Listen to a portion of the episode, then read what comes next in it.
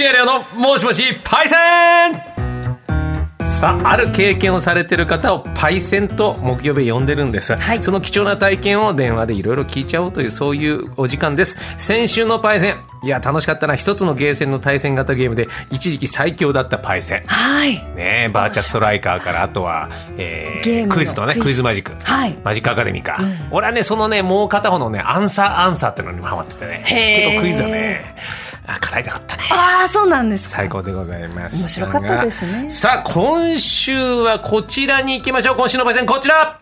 夏休みの宿題の自由研究で割とユニークな自由研究をやったパイセン。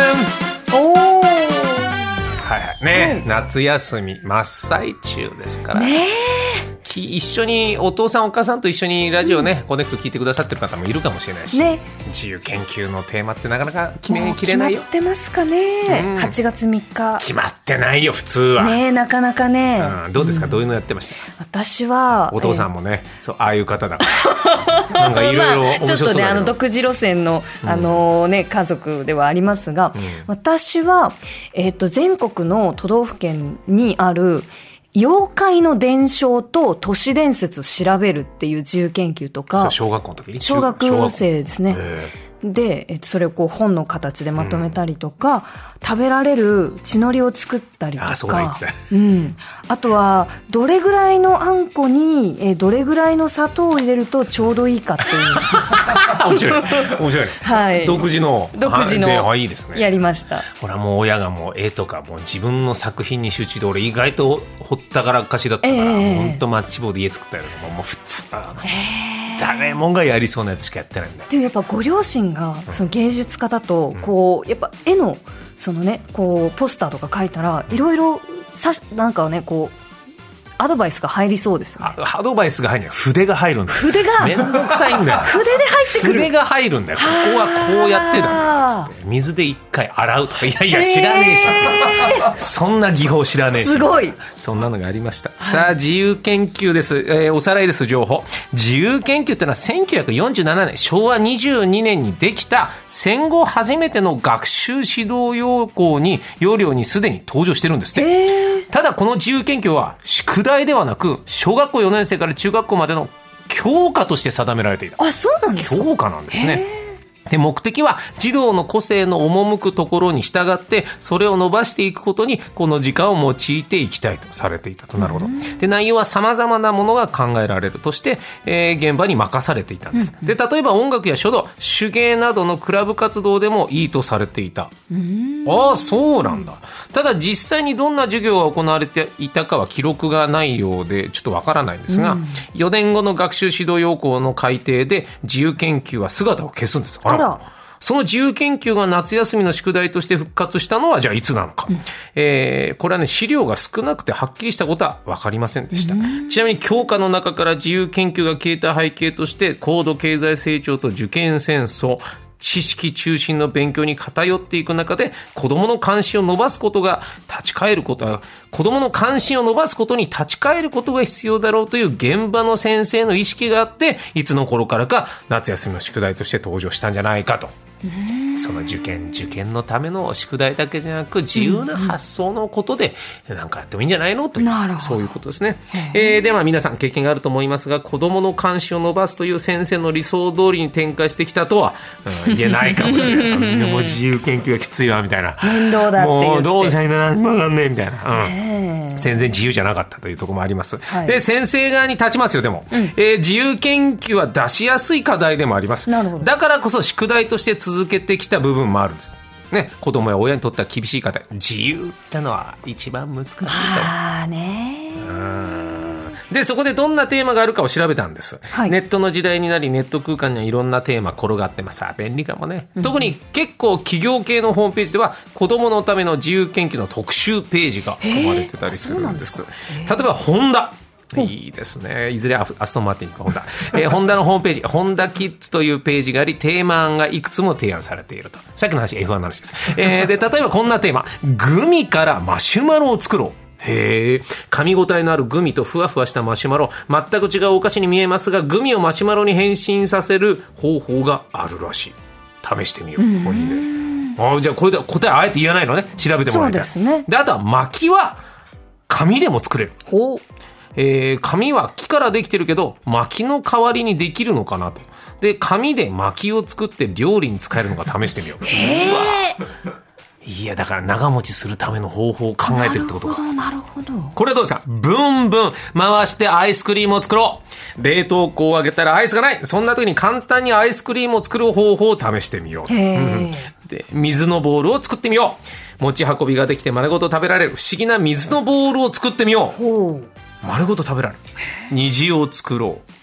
雨が降らない日でも虹を作ることができるよ。などなどとホンダがやってるんです。そうなんですホねンダはですね自由ですから。はい、はい本当 SDGs でいろいろでそれで結果 F1 も頑張って、えーレッドブルもいる間。なんとか角田がレッドブルってのは個人的にもいやいいですそんな話は。えーということで自由研究。まあだから今日はあー何人かいらっしゃいました、はい。ぜひ参考にしたいなと割と変わったテーマの自由研究をした方でですすね。えーラジオネームエッグプロテインさんです。ありがとうございます。ありがとうございます。夏休みの自由研究は中学3年間ずっと点点点ほう。ちょっと待ってください。3年間ずっとというパターンが来ましたよ。すごいですね。これは興味があります。毎年やってたとエッグプロテインパイセンもしもし。もしもし。こんにちは。よろしくお願いいたします。こんにちは。よろしくお願いします。中学3年間ずっとっていうのはどういうことですか？教えてください。はい。えっと、生ゴミを食べるミミズで、生ゴミコンポストを3年間やっておりました。生ゴミを土に返すはい。コンポストってのがあってええありますそれよねをミミズに食べてもらう研究ってこと？はい。あの、なんか、近所にいるミミズではなくて、ええ。うん。生ゴミを食べるミミズっていうのがあるん、いるんですよ。へえ。それをいただいて、えうん。生ゴミコンポストをやろうということでした。え3年間ってどういうことですか？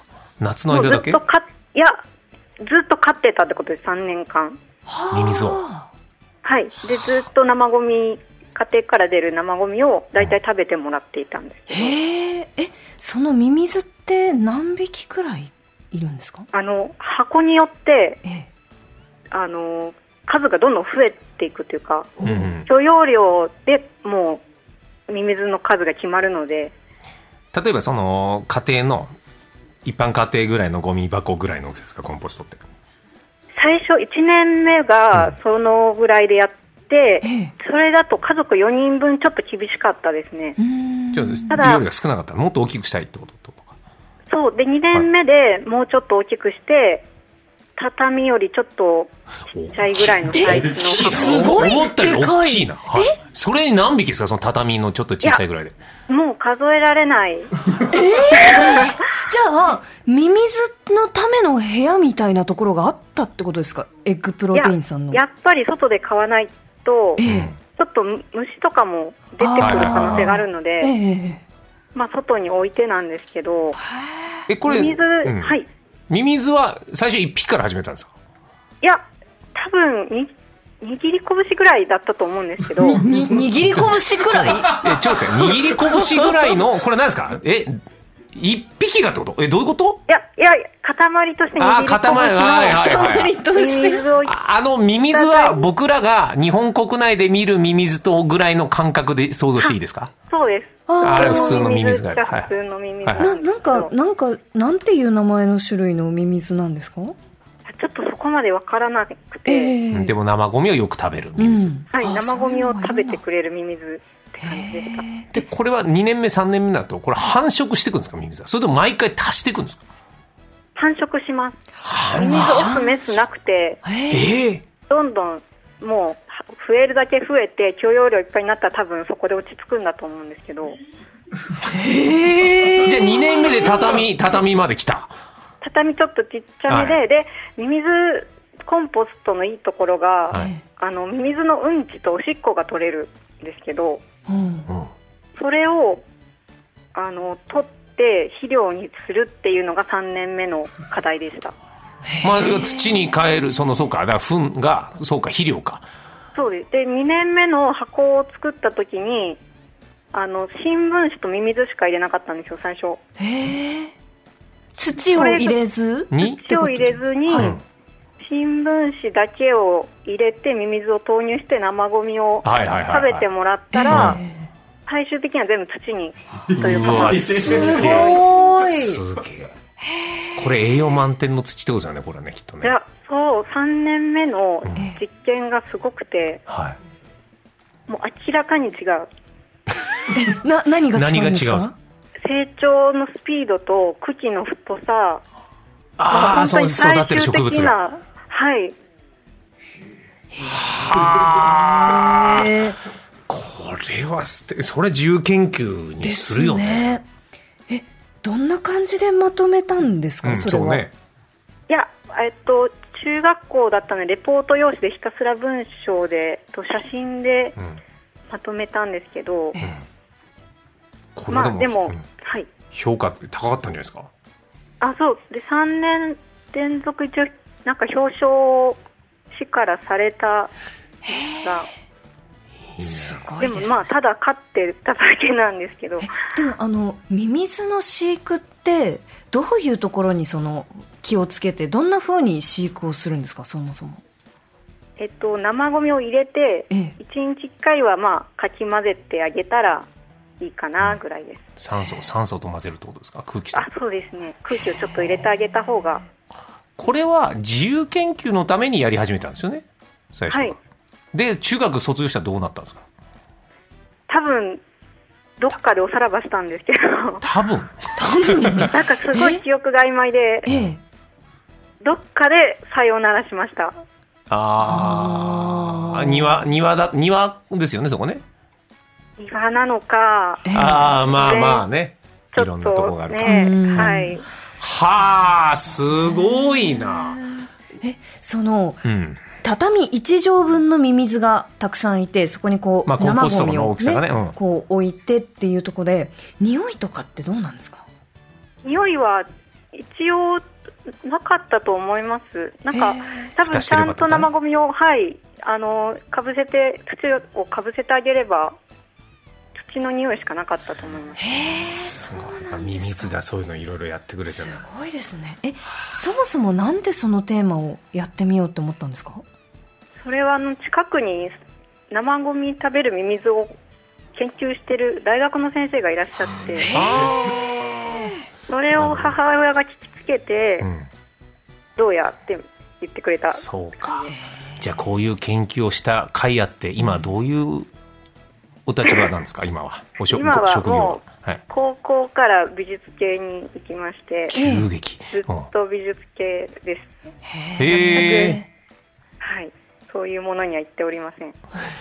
あ そういうものにそうはいうものいやまあでもね土も使うねうん。絵の具もあるだろう。絵画としてね土も使うこともいいかもしれないし。はいノーコメントですみませんでした。無理やりつなげようとしてありがとうございました。いやいや面白い話でした、はい、ありがとうございましたありがとうございました。これからもコネクトよろしくお願いします。います、はい失礼いたします。失礼いたします。いやいいね。すごいね。でも3年間買い続けるってなかなかできることじゃなかなないですもんね。かできないしそりゃ賞も取るね。取ります取ります。時間かけるって素晴らしいことだ。すごいな。さあ今日は割と珍しい自由研究をしたことがあるパイセンということでもう一方いきましょう。ラジオネームピエスケさんです。ありがとうございます。ありがとうございます。レンゲさんレオさんこんにちは自由研究の件でお役に立てるかもと思いメールをします。私は小学校3年生くらいの頃自由研究で点々点。今度は小学生ですから。さあどういう自由研究なのか。PSK パイセンもしもし。もしもし。あもしもし。よろしくお願いします。よろしくお願いしまよろしすくお願いします。小学校3年生ぐらいの話教えてください、はいえっと、私はですね小学校3年生くらいなんで、うん。だったんですけど自由研究でナマコについてのレポートを書きました。ななぜ生コにですか、ああの近くの大学のあの夏休みの子ども向け講座で、あえ。えのナマコについて知ろうっていうのが多分こう理系のこう引き込みというか、あうんの理系になろうねみたいな教あの講座があったんですけどそこにたまたまあの参加してあのナマコっていうのがいるんだよっていうのを教えてもらったことがきっかけです。ただ小学校3年生でナマコなんてね。ね何にも知らないわからないところから入ってる気もするんですけどどういう研究をしたんですか？小学3年生でいいや、えっ、と、まあ、研究というか、なんていうか、調べた内容をまとめるっていう感じで、講座でいろいろ資料をいただいたりとか、あと、実際にナマコに触ったりとかわしたので、それのメモとか、あとは、あの、家族というか、両親に、あの、ナマコの本買ってもらって、はいはいで、その、あの、内容をちょっとまとめて、レポートにするっていうふうにして書いていました。いいですね。どでもしょどれどれぐらいのことをやったんですか？量で言うと自由研究小学校3年ど生れ。くらいあの正確なページ数は覚えてないんですけどでもに20くらいはすごいなページでまとめてたと思います。あのなんかそのナマコの生態もなんですけどナマコ実は食べられるよっていうことをはいはいはいはい知っはてあのナマコのお刺身とかあとなんかナマコの内臓を干した口子っていう、結構高級なあの。おつまみの食べ物があるんですけど、うん。それをちょっと親にあの食べたいなって言って買ってもらって、うん。でそれをこう実際に食べてみてその実食したこんな食感だった美味しいとかそういうのも書いていたと思います。すごいです。でもいないでしょ周りに小学校3年生でナマコの研究してる人は。見ないですね。そうですね、うん。なかなかこう変な方向に走っていたなと思います。どうですか先生にはどういう評価だったんですか？もうその先生の評価は忘れてしまったんですけど、うん。その時の先生が割とこうあの文章にあのいろんなことをまとめてみようっていうことをあの推進というか進めている先生だったので結構いい評価をもらったように記憶していますでもあの友達からは何あれみたいに結構言われました でも小学校3年生でナマコに行ったらもうそれから先はそうどういう自由研究もいろいろ面白そうですけどね。あーそうですね。その後もなんか自由研究はちょいちょいこうそういう夏休みの講座とかに参加してでその内容をまとめたりっていうのをしてたんですけど、あの中学校以降は全然なんか理系に行くとかでも全然なく文系を選び、あの職業も今全然関係のないものを選びああそうなんですね。ここから離れちゃってますね。まあでも今その学生さん子供が今年どうしようかなっていうふうになる場合なんか新しい自由研究テーマ見つけるコツみたいのあったら教えてほしいんですけど。あそうですねなんか結構地域とかあと大学はその私も大学の講座で行ったんですけど、うんはい大学でこうワークショップみたいなのを開いてるんですね。うんなんかそこに行ってちょっとおこれは調べられそうだぞっていうのが思ったらって思うものがあったらもうそれの多分資料だけでも結構充実したものを大学の方とか教えてくれたりすると思うので、うんうんなんかそこから入るのは結構面白いんじゃないかなと思います。確かにい私はね。あ、そうですね講座ありますもんね。うん、そうですね。私はその文系に走っていってしまったんですが、そうか理系にそこから進む子も出てくるんじゃないかなって思ってます。うん。これ大人なんですけど僕その言うのもあれですけどあのナマコについてそんなに詳しくないんですけど私もあんまり、あの、はい黒くて、ブニブニした、柔らかい生き物まあですよね。そうそうだねなんか面白い変わった生態とか調べて覚えてますか？ナマコの生態について。あそうですね。あの、ナマコには、あの、キュビエ器官っていう、まあ、内臓の一部のその器官があって、うんで、これは何をするところかっていうと、ナマコ敵に襲われるとそこの内臓をバーって吐くんですね、口から。えー？自分の内臓？そうです。で、こう、あの、それが結構ネバネバしていたりとか、あと毒を持ってるものとかもあって、しばらくこう、敵が動きを封じられちゃうので、そこを、こう、隙をついてナマコ逃げるんですよね。えそれは何？で吐き出すのは繋がったまんまってことですか？あ、えっと、吐いて多分出しちゃうんだと思います。内臓へそうでえす、そうです。で、その後数ヶ月ぐらいで再生はするんですけど、その間は確か何も食べなくてよかったみたいなことがありました。すげえなちょっとナマコ憧れるねすごいですね。そんななんかウニとかヒトデの仲間なんですけど、全然生態が違うんですよね。だから面白いなと思って。面白いですね。こんなんだって授業じゃならないですもんねナならないマコの生態なんですかね。よねあえ、その実際に見たり、あ、そっか、写真とか資料で見たってことですか？あそうですね。あのその講座の時に実際にこうナマコバケツに入れて持ってきてくれてあのこう攻撃をするとその吐くよって言われたのでみんなでこうつつついてわ吐くみたいな。うわーいいなこれ自由研究提出するときになんか見栄えが良くなるコツとかそういうのってあったりしますか？私はですねそのなんかレポートを書くって決めた時に、うん。あの親親がちょうどその教教職というかえー。教える仕事をしてたので、あー。なんかどういうふうにすればいいって聞いて、うん。であの大学のレポートとかこうバインダーにまとめるじゃない？ですかうん。同じようなこうルーズリフトバインダー買ってきてもらってであの冊子状にしてこう表紙はちょうどその時すごい絵描くの好きだったので、うん。あのそのナマコの本を買ってもらった本の冊子をこうコピってというかうん。真似して書いて、で表紙に入れてとか結構こうしっかりした掲載のレポートにするっていうの心がけてました、表紙をカラフルにすると。ええ。そうですそうです。うちの息子も勝手にうちのスキャナーとか使って作ってるよあそうですか。今まさに息子さんもそうだね小学校5年年生だからね。そうですあー。いろいろこれは参考になったね、はい。いやありがとうございましたピースケさん、はいありがとうございぜひますありがとうございました引き続きコネクトよろしくお願いします。ありがとうございました、はい。さあそういうことで夏休みの宿題の自由研究で割とユニークな自由研究をやったパイセン。ありがとうございました。ありがとうございいました。